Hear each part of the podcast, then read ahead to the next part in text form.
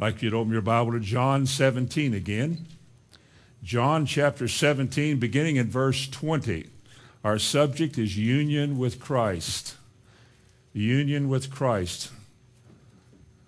That also means a relationship with Christ on his terms, as he wishes, when he wishes. Union, oneness. In John 17 and verse 20, Jesus is praying, and he said, "Neither pray I for these alone," that's his disciples, "but for them also which shall believe on me through their word." I trust that means you. So this is what he's praying for concerning us here this morning, that they all may be one as you, Father, are in me and I in you, that they also may be one in us, that the world may believe that you did send me. And then later, this verse, "And the glory which thou gavest me, I have given them, that they may be one, even as we are one." Union with Christ, one of the most important messages in the Christian life, if not the most, because it's how you relate to Christ. You can relate to religion, you can relate to your local church you grew up in, you can relate to a denomination, but it is nothing unless you have a personal, sincere, biblical relationship with Jesus Christ, not a relationship with a story, not a relationship with anything but Christ himself. And that relationship will draw you to him in such a way that there will be union between you and him. This won't happen with everybody, but for those who want it, it will happen. Unity means oneness. It is like the act of making or becoming unified or one. And this is the process that is taking place, is supposed to be taking place as Christians assemble together, hear the word, and then deal with it. It's supposed to have the effect, it's designed to have the effect of bringing us, drawing us to him in a very personal, sincere way. Now, last time we were in Ephesians 4, and I believe this is where this is being revealed to us, how it works. In Ephesians chapter 4. As I've already said, the great need as a body of believers is verse 2 and 3, where it talks about the kind of character that God wants us to have, which contributes to making us as a body of believers unified. It is laying down all of my opposition to whatever God says, and my harsh ways are growing up, and all of this becomes submissive to his will. And, well, like he said in verse 2 there, lowliness and meekness and long-suffering, forbearing one another, endeavoring to keep the unity of the Spirit, because that's what the Spirit brings, in the bond of peace. Then we get down to verse 11, 12, and 13, where we are now. We need verse 13. We can't have verse 16 or 14 unless we have 13. There's a sequence here. If we're going to arrive at being the kind of body that is identified in verse 16, the kind of church that is like verse 14, where we're not tossed by every wind of doctrine, then we have to have verse 13. But we can't have what is said in verse 13 unless we get verse 12, and we really cannot have verse 12 without verse 11. Now, I said that last week. Let me just quickly say this. Verse 11 has to do with essentially the anointing that God sends. He sends it through ministry. You can't learn an anointing. You can't educate yourself to be anointed. It is a gift from God, just as these ministry gifts are of God. Not all ministers are sent. Not all of them are of God. Many of them are trained to do things, and they do those things. They function well, but they do it without the results that the Bible wants to bring. There is a way that seemeth right, but in the end, it's a way of death. Now, we don't like that. I mentioned that Wednesday night. We don't like to think like that. Surely that couldn't be, but it is true. There is a way that man has devised to have religion and have church services and church systems. But if it's not the way God wants it to be, it is a way of death. Because if they speak not in all their speaking according to this word, it is because they're in darkness. And if the blind lead the blind, they'll all fall into the ditch. Now that's the reality, the seriousness of what we're all about. We need what God sends. It's an anointed ministry. He doesn't send the kind of people you want. You read in 1 Corinthians 1, he chose the base and the foolish and despised, the people that others wouldn't listen to, and the only reason you would is because the Spirit in you may detect the anointing that is in a speaker. There's no glory to a man or a speaker, somebody that comes along and enlightens or informs you. It's God that does the enlightening. It's God that gives the faith. It's God that makes glad the heart, not a man. God uses men, but it is God who does all the work. Anointed ministry, apostles, prophets, evangelists, pastors, and teachers are vital and necessary for the church. If we don't have that special equipping, when the word comes forth, it is just another sermon. It is just another heady or loud word that we heard in our church. And it did nothing to change our lives. It didn't bring any convictions. Our conscience was not stirred, and we left as we came. So it has to be something that God gives us to enlighten us and inform us in a divine way. Now that brings us to verse 12. And he mentioned these things in verse 12. This is what the anointing from ministry does. He said three things. One, for the perfecting of the saints, or to put us into right relationships with each other. I would call this the divine arrangement. And especially in this body of believers, unlike any that I've ever known. And I've been a lot of places around this country, around this area. I've never known any other body like this one in which we consist of people that came from somewhere. As we showed of hands the other day, very few of you lived here when this all started, very few of you. And myself, and along with most everybody else, we all came here from somewhere else. So we're all different. There's a lot of confusion about the way we're going to do things or see things or believe things or deal with things. We're not on the same page. That's not easy to deal with from the pulpit. But God is gracious, and when he anoints it, he can make it work. But what he does is give revelation to us about how we are and what we are, who we are, the reason we are the way we are. We don't use these as excuses for our failures. Well, I grew up in a divorce home, and my mother threw cereal in my face when I was a baby. Therefore, I wet the bed and stuttered. That's not what we use as an excuse for not growing or not changing. But God brings us here, and the word, when it's from God, it begins to affect your heart. You begin to see yourself. God begins to show you, not speaking to you personally during a message, but a message becomes personal when the Spirit of God is involved. He deals with all of us in different ways and begin to see our arid areas of our personality and the stubbornness in our lives and how we see things and deal with people and the rudeness and the crudeness and the extreme carnality that we have and cope with that just eventually becomes an obstacle not only to yourself but to other people. We begin to see all of this, and we begin, if our hearts are sincere, and we were brought here by the Lord, and we have sincere hearts, we begin to deal with this. We begin to lay down all of these little things that God must judge if we don't. And in this way, God begins to not only show us who we are, but he shows us who he is and what he wants us to be like. Jesus is the focus. As we begin to desire his way and so forth, we begin to change.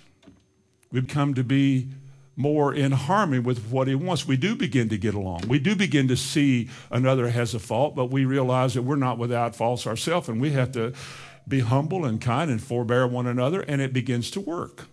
It begins to work. But this is for the perfecting of the saints. You need a word from God that affects your heart like that. Not just another sermon. You go home and say, well, I tasted another sermon. I don't know about that. But one, you say, man, God, deal with my heart. That's what we want. For the perfecting of the saints, so that we might be of service to each other, that we might learn to serve. The word here in Ephesians 4 and verse 12, the work of ministry, the word there is the same word we get for deacon. It's one who serves. God wants us to come down off of our I'm above perches down to where we become servants and submissive in the fear of God to each other. To each other, for another's well-being. We want to do unto others as we would have others do unto us, and so forth. And then the third thing he mentioned that this does, it makes us edify one another. When I can come to the place that I can see your needs, you're not doing well, you're kind of down in the dumps. When I come to the place where I really want to edify you or encourage you or say a kind word to you, I even find myself wanting to pray that God will give this person a breakthrough, a boost them in this walk so that they don't get discouraged and want to give up. You begin to care about other people. This is the work of God in a person. God does this kind of work because this is what brings harmony and unity in his body and puts his people together. And it all is a result because you are drawn to Christ in this way, and that's the nature of Jesus, to want to love and to want to help and to encourage and edify, and that's what we do. But this is what we see when what we're hearing is anointed, and it affects us. We don't just hear a sermon and go home, but we get stirred when it's God. Now we come to verse 13, because this is where we need to be. We have to be equipped like in verse 12 in order to get verse 13. But here's how it works. This is his goal. Till we all come. Would you agree with me that what is taking place in verse 12 will continue to take place until? There is a time it will no longer have to keep working. It'll be over. Till we all come. So we do have a goal. And if somebody asks the question, where are we going? Well, we're going to verse 13 of Ephesians 4. That's where we're going. Where is this church going? Well, this church better be going to verse 13. Now, I don't know where everybody is going. I cannot read everybody's heart. You can come in here and act spiritual every week. I can't tell the difference. God alone can see hearts and knows motivations and thoughts and intentions. God sees all of that. All I know is that this is what I'm called to do. This is a word I'm going to share it with you as best I can understand it. And then you determine whether it's of God or not. And if it is, apply it to your heart and live like that. Because this kind of work has to take place. This has to take place or we're superficial. We're going to die like we lived. Nothing. But we want to have a work done in us. Doesn't it say that God is at work in you? Both to will, this is his will, and to do of his good pleasure. Not ours, his. This is his work. And he says, till we all come. Now, I pray you're going here. I pray you're going there. I pray you're on a journey. Because this is a journey we should be on till we come. Now, I have to measure myself just like you have to measure yourself. We're told to examine ourselves to see if we're really in the faith or not. And this is one of the verses that you can use to do all that with. But notice he said the first thing is the unity of the faith in verse 13. Till we all come in the unity of the faith, the oneness of the faith, the harmony of the faith. Now, the phrase, the faith, can be seen as a collection of doctrine. The Christian way of living is called the faith. It's referred to in the Bible as the faith, the Christian faith. This is how Christians ought to live. These are the things that Christians should do, and this is the way a Christian should live. It's all identified by the Lord and set before him, and this collection of all this doctrine in the Bible here of the Christian life is called the faith. Now, it can also be, as you know, that unity of us trusting God. Is it possible? Is it possible that we can ever come to the unity of the faith? Let's look at the two aspects of what this means, the unity of the faith. One, it means oneness in doctrine. Oh, but Brother Hamilton, don't you know that doctrine divides? Well, yes, I know that. It surely does. Doctrine is teaching. Not everybody wants to be taught. Not everybody wants to live on God's terms. Therefore, as the Bible said, in the last days, they will heap to themselves teachers having itching ears, who will find a place where what they are taught doesn't interfere with their carnal life. That you can live the way you've always lived, and you'll be told it's okay because, after all, and you're in the last days. You're going to hear a whole lot of this in the last days, what I just said. A lot of a watered-down shallowness that's called Christianity. But it isn't. It's a part of our testing too. And so you get this verse here about doctrine. How does doctrine divide? Because God says, this is the way, walk ye in it. If you walk in this way, what happens to you among others who don't walk that way? You become offensive. You become uncomfortable to be around. In your own families. Years back, when I was more familiar with these things, a youngster where I was teaching school would get saved and get filled with the Spirit. And their parents got real concerned about them because they were going to church 3 or 4 times a week and Bible studies and carrying a Bible to school. And they got concerned about it. And then they wanted us to stop it, quit that. We were meeting in the high school library every morning before school, a half hour before school started. Those who wanted to come came and filled the library up, just filled it up. I guess 100 kids were there. And we talk about Jesus. And a lot of parents didn't like this because they thought we were proselytizing their kids or making them leave their church and come to our church, and that we were misinforming them because some were this and some were this and some were that. Their parents were Methodist, Baptist. And so we were talking about Jesus, but not exactly how they would believe who he was. And I was causing confusion and dissension. Who do you think our enemies are going to be? It's non-believers. More than anybody else in these days, it'll be non-believers. You'll have trouble with the government too, because they don't care. People that don't want to change, they don't want you to be right. They don't want what you stand for to be the right way, because they would have to yield to it if you were right. I don't want anything to do with these tongues. Where do you get all of that? Well, it's a doctrine. It's a teaching. It's a message in the Bible about a subject. And we don't avoid the subject because we don't want it. We want everything the Bible says. We're leaving nothing out. Paul said, I have not shunned to declare unto you the whole counsel of God. I don't care what church you grew up in. There's only one way that is right. There's only one gospel. There's not two ways to interpret it. Nothing that God has ever said is of any private interpretation. You cannot say, well, we don't see it that way, and therefore we see it this way. Another group said, well, we don't think you're right, we see it this way. That's not unity, and that's not harmony. And the community is so glad when these two get together for a show of unity and sponsoring some fund drive in the community. Oh, look at all the churches. They're all together. Hardly. Hardly. Their ancestors shed blood over what they disagree over. And this spiritual unity, or a show of unity, is not what the Holy Spirit is doing. There is a reason Jesus said, in this world you are going to be hated. You will be hated for what you believe if you live it. And sometimes your enemies will be those of Matthew 10 in your own house.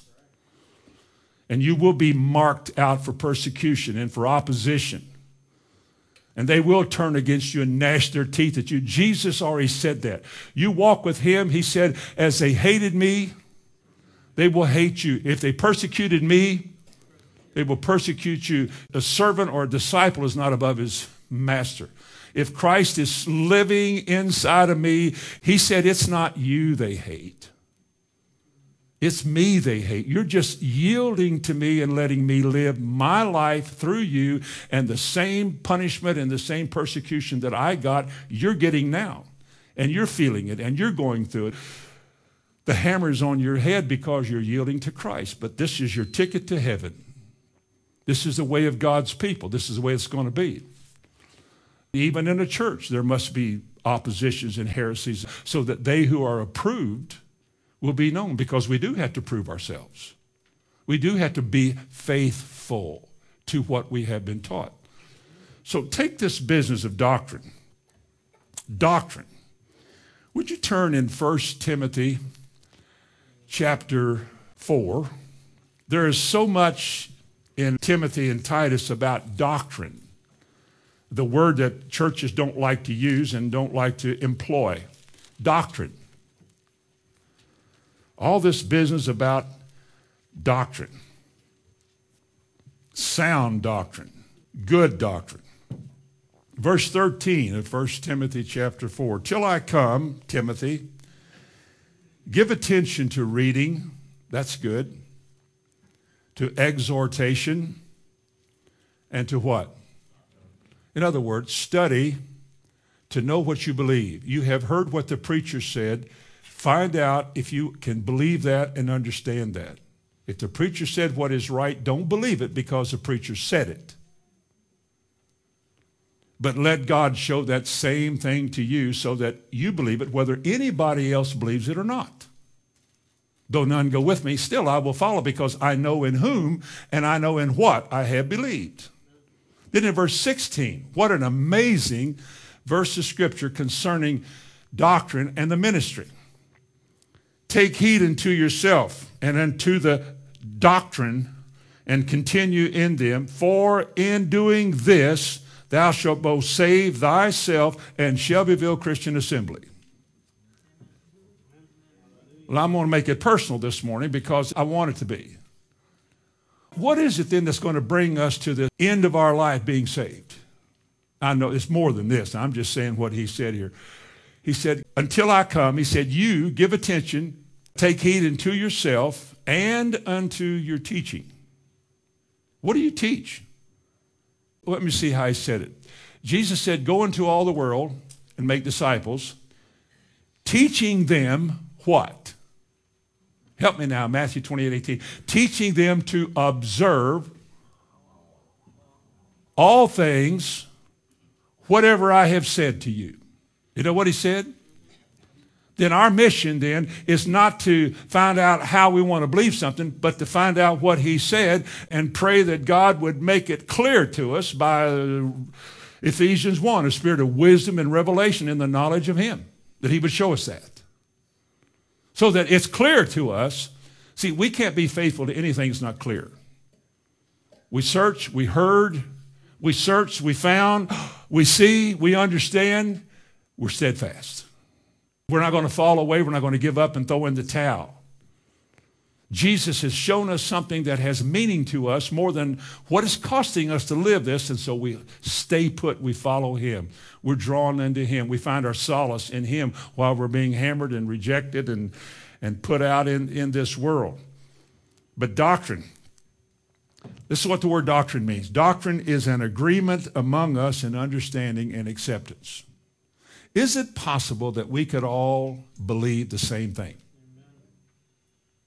Now, if we don't, then we don't have unity. We have disunity. We do not function. We dysfunction. We cannot have, like, here's some that say, well, I don't believe in head covering. You don't. Well, it's in the Bible, 1 Corinthians 11. It's pretty clear. It's a sign you put on your head to show, if you're a woman, that you honor and respect your husband. This is the biblical order. And you do this, as the Bible said, because there are angels present. Now, when you say, well, I don't know about that and I don't believe that, well, then read it again. Study it. Because if you come to a place where I just don't see that and somebody says, well, I see it, well, I don't see it. Well, now, you both can't be right. And we're not going to set it aside as a troublemaking doctrine. We just say, this is what the Bible says. Now, some are going to honor that and some are not. Some will do it and some won't. How about water baptism? There are those who say, well, sprinkling's good enough. Others say, well, you have to dunk them. No, you dunk them 3 times. No, you dunk them forward 3 times. No, you dunk them back 3 times. No, you hold them by the waist and take them head first. No. Can we be divided over that? Is there such a thing as a doctrine of baptisms? Of course there is. Well, then, is it not something that we should come to a harmonious agreement about? And the only way we know that we all agree is if we all do it. That you all believe the same things. I think that's what he said down in 1 Corinthians 1:10. I beseech you, brethren, by the mercies of God, that you all speak the same things, that you be of the same mind, there be no divisions among you, that you be perfectly joined together. Can this be possible? But it cannot be possible on the basis of how we feel. The one thing that looms central in here as an object of our devotion is the Word of God. There's nothing else we relate to like we relate to that.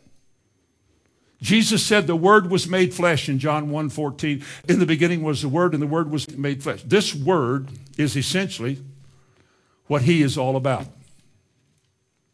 Your devotion to Jesus that cannot be outside your devotion to what He said.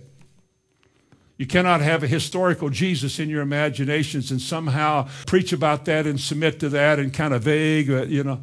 It doesn't work like that. It says this is the way, walk ye in it. The unity of the faith. Jeremiah spoke in his book in chapter 32 and verse 39. He said, I will give them one heart and one way. God's people are not going to be divided about anything the Bible's clear about. It doesn't say, do you like blue or do you like red or do you like green or do you like Fords or you like Chevy? Nothing like that. Because that's not a biblical subject. But what is biblical is what we labor in. Paul wrote to elders, he said, tell those elders to labor in the Word. Find out exactly what it says. Search the Word. See what they mean. Make it clear. Look for other things here that substantiate that, and then teach that, and teach it as though this is the last message we're ever going to hear. When I get through, He's coming. We got to hear His Word. His Word, when we teach it, we're teaching doctrine. The Bible is full of subject matter in there that we all need to deal with. Like I said there, you know, people say that doctrine divides. The reason doctrine divides is because people are unwilling and stubborn to agree with what God said, and preachers are unwilling to make it clear that this is the way. There is no other way. There is no other way to do this. The baptism of the Holy Spirit is speaking in tongues. Period. Clear. Enough said. Case closed. Amen. It is. And the arguments loom great. So-called Christianity is a very divided mess. And every Sunday they're saying, bless the mess. What God blesses is what He has given to bless. When you're willing to pay a price to surrender yourself to His will, to yield, what a big word, yield to God. Pay the price, whatever it costs you, whether you're a loner or a troublemaker, whatever they call you. But your heart is good and clean. God blesses you, and He keeps you. He causes His face to shine upon you and so forth. But doctrine is such an important thing. It is like he said here in verse 16, this is how He's going to bring us into His kingdom. In the doctrine. Look in 2 Timothy chapter 4 again. Verse 2 and 3. We've all heard this, but now think of it in light of doctrine. Remember up in verse 16 before this chapter 3:16, all Scripture is given by inspiration of God and is profitable for what? Doctrine. Verse 2, chapter 4, preach the Word.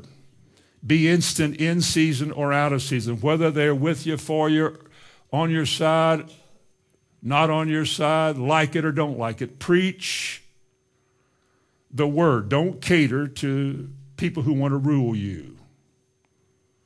Exhort, rebuke, reprove with all long-suffering and what?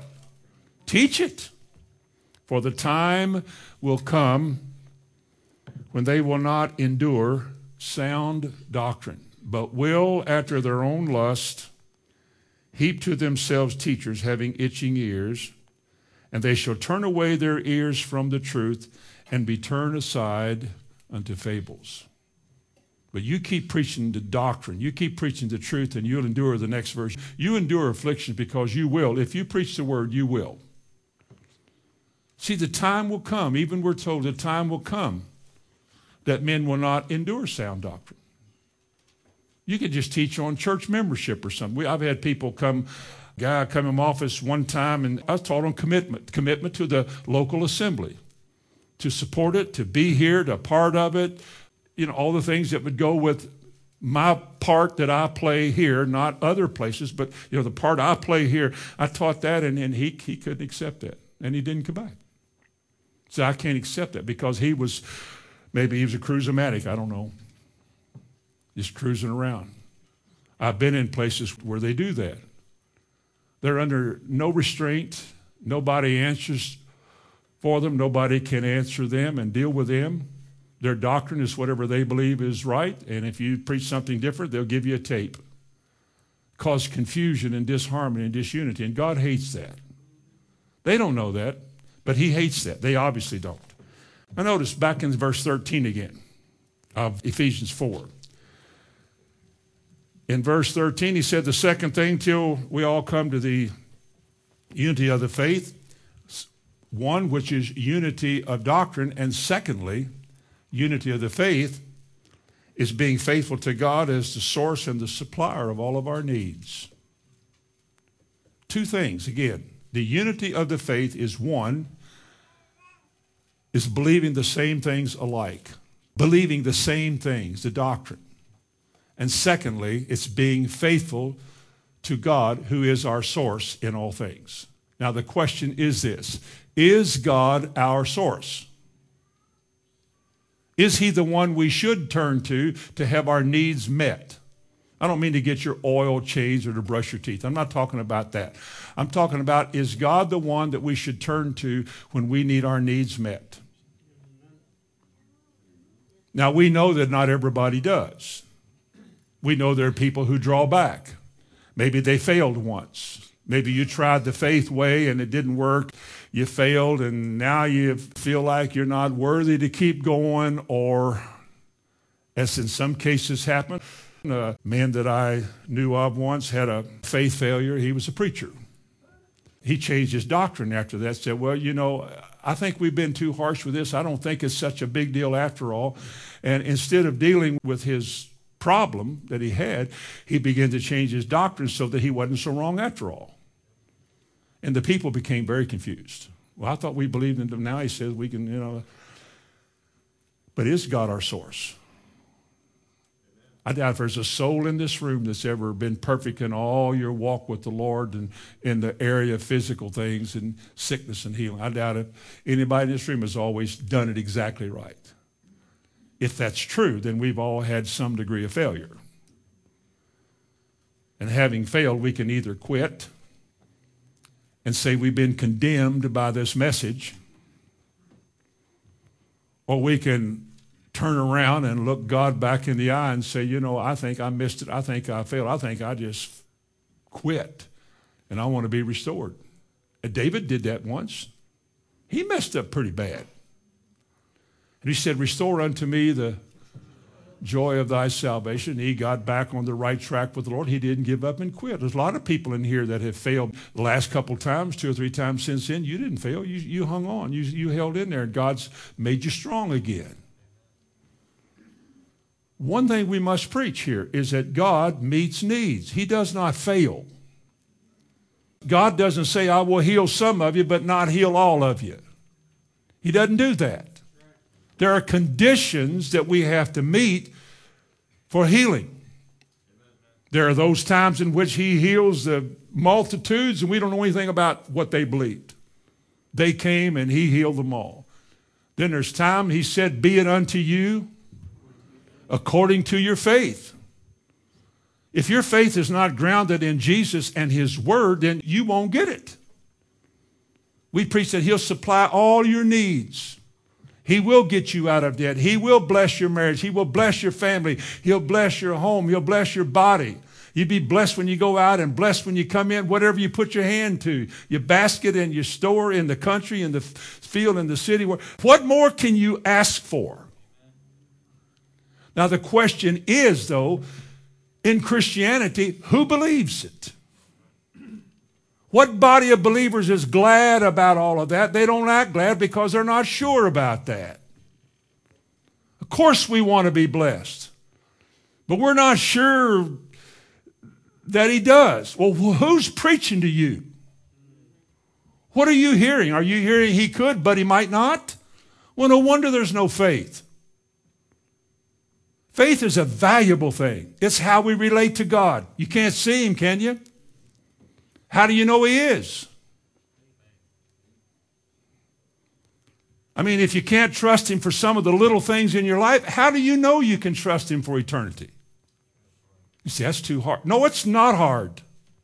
It is a message that has been divinely given to the church to teach God's people to have faith in him.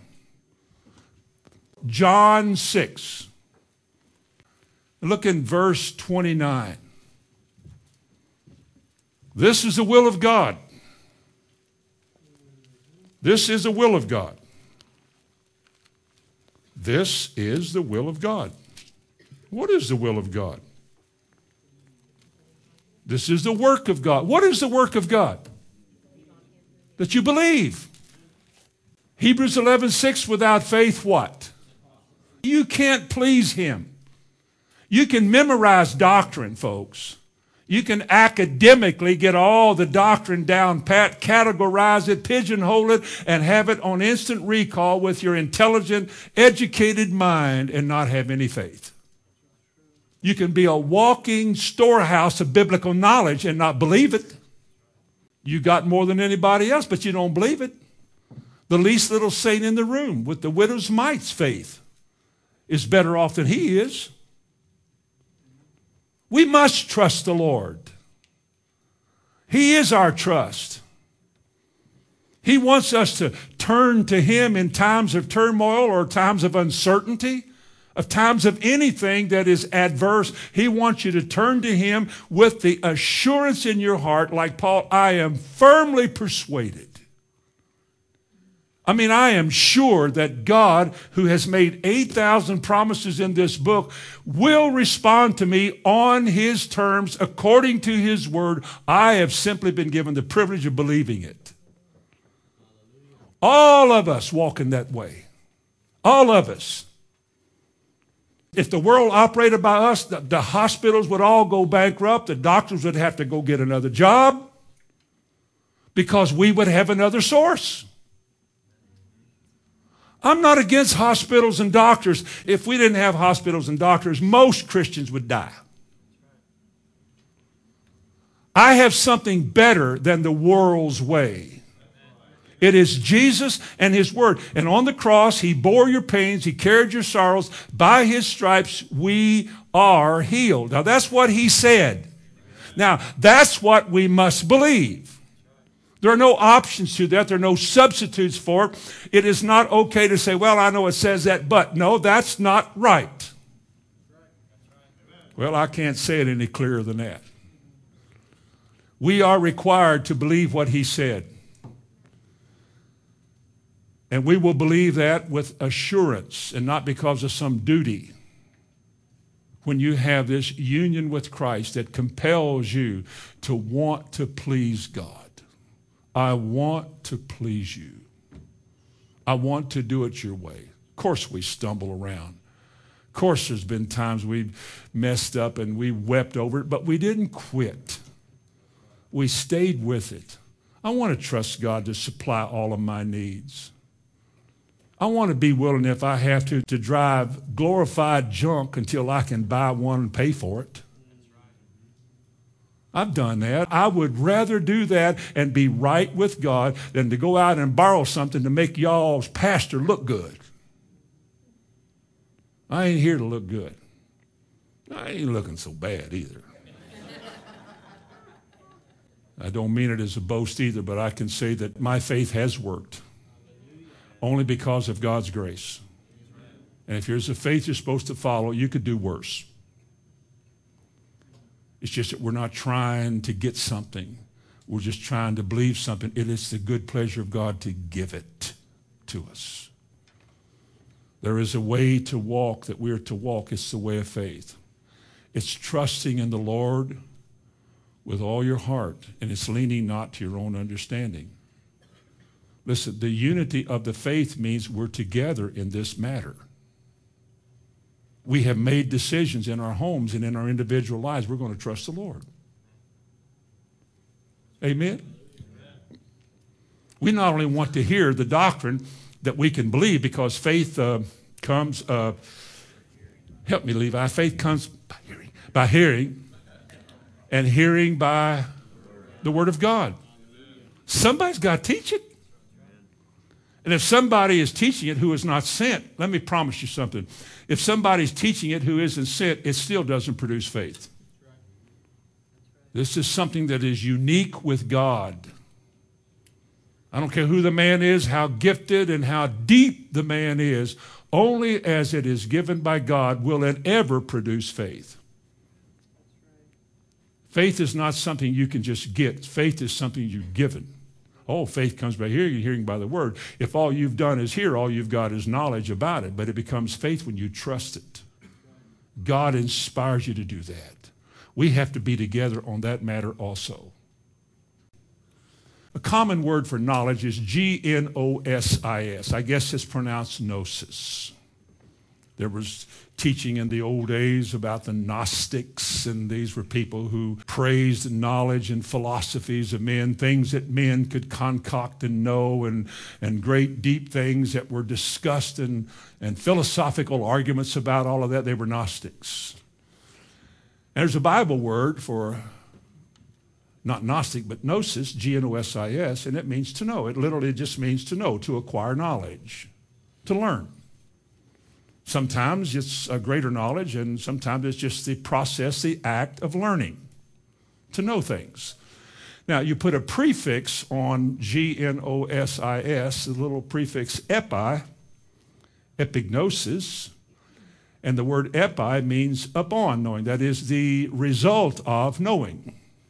Upon knowing, you have a knowledge that has a great bearing on the one who knows concerning what is known. So that it's not just some academic school. Remember when you were in college, in those education courses, and that teacher that wore the same suit all week droned on the same old thing for 30 years running about the educational processes, and back in the medieval ages when they, and you sit there going, oh. Now, I memorized answers. I had a good memory even then. That's how I got through college. I could memorize the answers. Go to class. Don't talk to me. I've had my coffee, but I don't want to talk. I want to keep my memories in here. So you go to class and you get the test and you give the right answers to most of them. Now here I am a bunch of years later. I don't even know the professor's name. I don't even know the name of the course. I just remember that same old way of talking. And me being a teenager, really interested in learning. There is an educated knowledge that you can have. It doesn't affect your life. It may puff you up until you think you are so smart you can look down on other people because you know more than they do. But that's not the intent of biblical knowledge. Biblical knowledge is a revelation that God will give you. You can learn what something says, but God shows you what it means.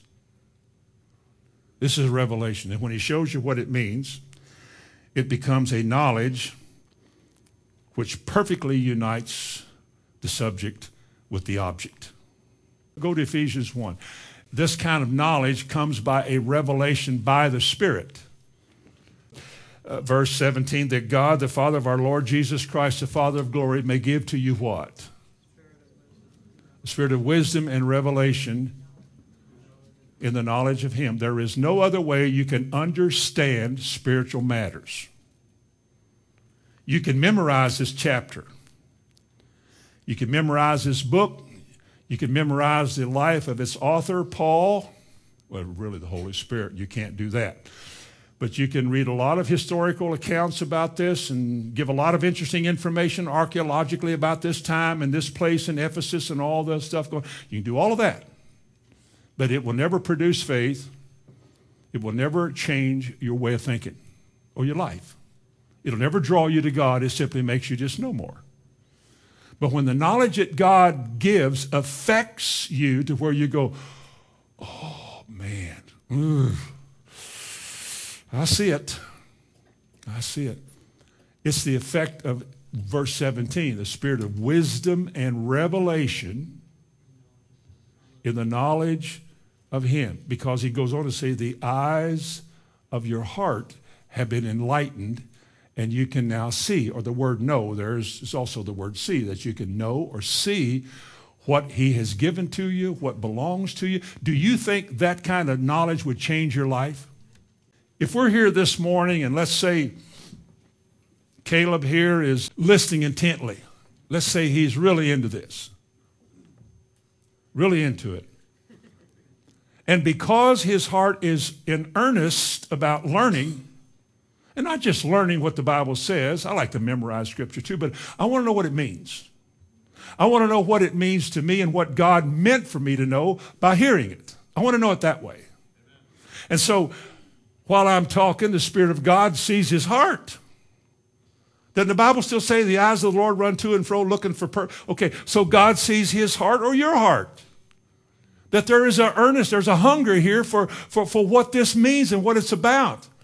And so God shows him something, and the eyes of his heart, the inner man, he sees it. It's this an inside of me knowledge that God only can give, and he sees it. And he begins to go, whoa.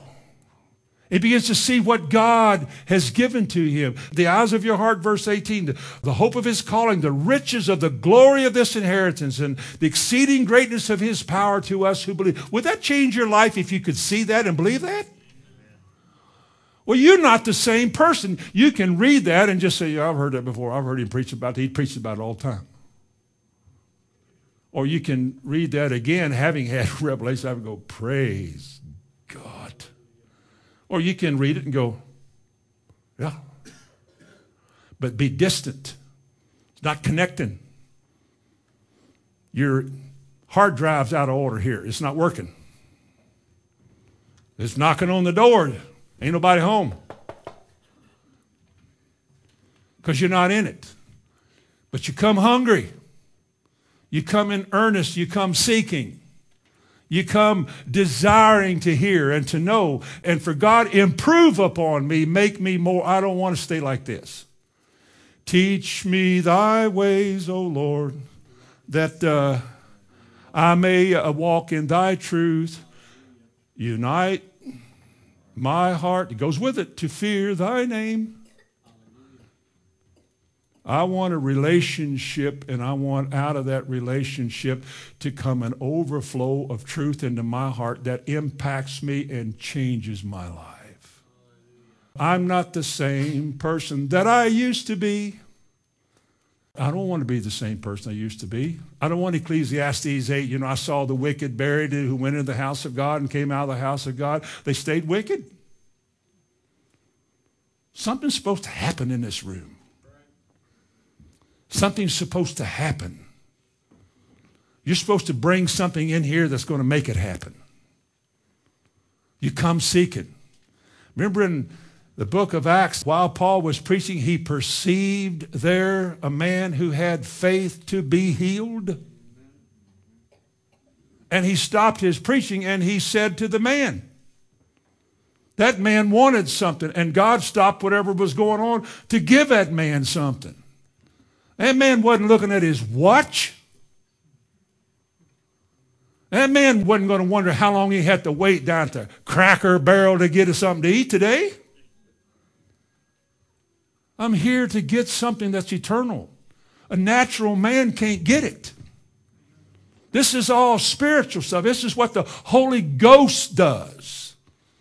He brings us the same light, the same revelation of the same God, the same Jesus, the same redemption to everybody that wants it. He's the same thing, no different. And when you get it, and when your eyes are open, you begin to see what God is saying, and that comes into your heart as he sends it into your heart. Whoa! You do change. People do wonder where you've been. You've been with Jesus. He knocked on the door and you said, I want you in here. He comes in there and looks at all that trash, says, you're going to get rid of a whole bunch of this stuff. He said, I'll get rid of all of it. Little by little. I don't want to do it because everybody else did, but I will as you show it to me. I get rid of it all. I want to honor you. I want to walk with you. I want to know you. I want, like Paul said, I want to know him. I want to have this communion with God, our Lord Jesus Christ. Knowledge, and one translation says it's a fuller knowledge of God. Not just a knowledge of God you can learn and memorize, but a fuller knowledge of God. This knowledge is special. Turn to Matthew 11, please, just for a moment. This knowledge is special. This knowledge is so special. In Matthew 11 and verse 27, all things are delivered unto me of my Father, and no man knows the Son. Notice that. And no man knows the Son but the Father, neither knoweth any man the Father save the Son, and to whomsoever the Son will reveal him. Who is the revealer? Jesus. Jesus is not only the revelation of God, but Jesus is the revealer of God. And without that operating in my life, our lives, this church, we can know nothing as we should. Nothing.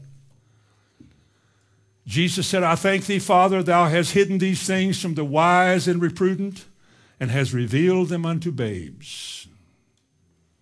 Peter, who do you say that I am? Thou art the Christ. He said, flesh and blood did not reveal this to you, but my Father who is in heaven has showed you who I am. And I think every disciple experienced the same thing, because there was a certain meaning of the word glory that was given to them that united them so much that on the day of Pentecost, they were all in one accord. It should be that way with us, but it's not, because we've given ourselves the excuse making, well, I'm not ready for that. Well, I don't know. I said he believes it that way. Well, I don't know if I have to. We have inner dissension with God, and we just don't want to do it his way.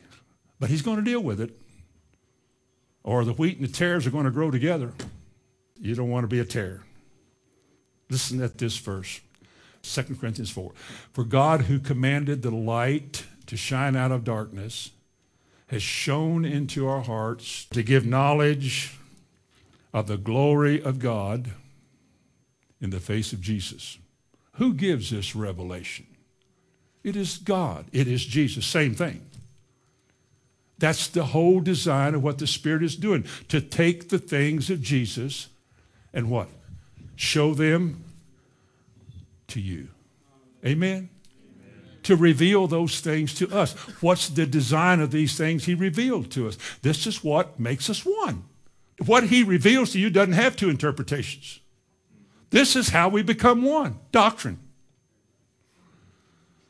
And for the people who say doctrine divides, it simply means that they're willing to tolerate division. You can believe any way you want to, just as long as you love the Lord. That's not biblical. Because if you love the Lord, you don't believe it any way you want to. You believe the way he says it. Period. That's the way you do it. This kind of knowledge is what saves us. Go with me on a quick journey. John 17, just a brief journey. Follow me. John 17 and verse 3. John 17 and verse 3. And this is life eternal. Or we could say, and this is eternal life. Now, if we didn't say anything more but said, what do you all believe eternal life is? Well, you could give a lot of right answers, more than just one, but you would be saying the same thing in that one, in those various answers. But this is what it comes down to. This is life eternal, that they may know thee, the only true God, and Jesus Christ whom thou hast sent. There's a oneness there. This is eternal life, that they may know thee. In this sense, know is a relationship. Listen to me. This is eternal life, that you might draw nigh unto God, surrender to what he says, and take what he says and live like he said it. That is eternal life. That's how you're saved. That's how it works. It's not how you're born again, but didn't it say work out your salvation with fear and trembling? Didn't it say receiving the end of your faith, the salvation of your souls? This is how it works. You believe what he said. Or in John chapter 8 in verse 55. Listen to this about knowledge. John chapter 8 and verse 55. Yet ye have not known him, but I know him. And if I should say I know him not, I shall be a liar like unto you. But, now notice this last sentence, but I know him and what? To know is to do, isn't it? To know him is to do what he said, to obey. Obey my voice, I'll be your God, and you shall be my people. If any man love me, he will keep my commandments, and he'll walk in all the ways and so forth. 1 Corinthians chapter 15 and verse 34. You don't have to turn to that, but he says to know is to avoid sin and do what's righteous. It's to avoid sin. Well, let me read it. It's a good verse to convict us and to show us what he wants and the effect that what he gives us to know has on us. 15 verse 34. Awake to righteousness and sin not, for some have not the knowledge of God. What does that mean? Now listen, let's turn it around and say it like this. Inasmuch as some have not the knowledge of God, they sin and do not aspire to a righteous life. What is sin? It's transgression. Let me read again. Awake to righteousness and sin not, for some have not the knowledge of God. And I speak this to your shame. That's pretty strong. I speak this to your shame. Awake to righteousness and sin not. In Psalms chapter 9 and verse 10, it says to know is to trust. If you know God, you trust him. To know is to trust. And again, in John 17:3, to know is to be saved. John 8:55, to know is to do. Psalm 9:10, to know is to trust. Look at all the things that happen with knowledge. God is teaching us things, and the effect that the teaching has, if we are believers, is that our response to him verifies that we will be doers, we will be in right standing, we won't sin, and we'll trust him. That's what he said. But that's not all he said.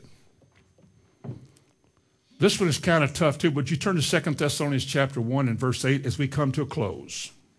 2 Thessalonians chapter 1 and verse 8. In flaming fire, this is judgment here, and it will come to this because it must. God is righteous. In flaming fire, taking vengeance on them that what? God's judgment is leveled here on two different kinds of people, two classes of people here. Those that know not, those that obey not. How important then, on the basis of one verse of Scripture, how important is it to know God? It's eternal, isn't it? He says in flaming fire, when he comes, after all the opportunities that we've had our whole life to hear and to learn and to do and to make application of his word and drag in our feet, he said, in flaming fire, taking vengeance on those who know not God. They didn't want to know God, or they sat and heard about him, but they never knew him. Jesus himself said about that. He said, I never knew you. We had no relationship. Remember that? Matthew 7? I never knew you. Oh, he knows who you are. He knows everything. But as far as in his salvation and the dispensing of it, it comes down to whether or not you really relate to God or not, whether or not you have union with Christ. He said, in flaming fire, taking vengeance on them that know not God. And at the end of that verse, and they that obey not the gospel of our Lord Jesus Christ. Now, I'm standing here this morning reading it and thinking, I'm sure in my very narrow thinking about all of this, I think the older I get, the narrower I get. And I'm thinking about obedience as the Bible defines it is being faithful, being doers of his word and not just hearers only. And there's so many that don't. That could, but don't. And when the question is asked on the other side, why didn't you? They will have to say, I didn't want to. I didn't want to. I didn't want to give up this. I didn't want to stop that. I didn't want to listen, and I didn't want to change. I just didn't want to, and I figured you were just loving enough that it's no big deal with you. And they'll find that God says, the way that I gave you to live is the way that I will bless, and you chose not to. Therefore, it's fair. This is a solemn thought. It really is. It is to me. It's a very solemn thought that so many people, it seems, are going to be affected by this. But this is knowledge. This is what it does. And in closing, add this to all of this about knowledge in 2 Peter chapter 1, verses 2, 3, and 4. What a wonderful part of Scripture here to show us something about knowledge. Our need is for this. Verse 2, grace and peace. How many of you would like to have the favor of God and the absolute mental peace that comes with it? Well, this is how it comes. Here's a way to get it.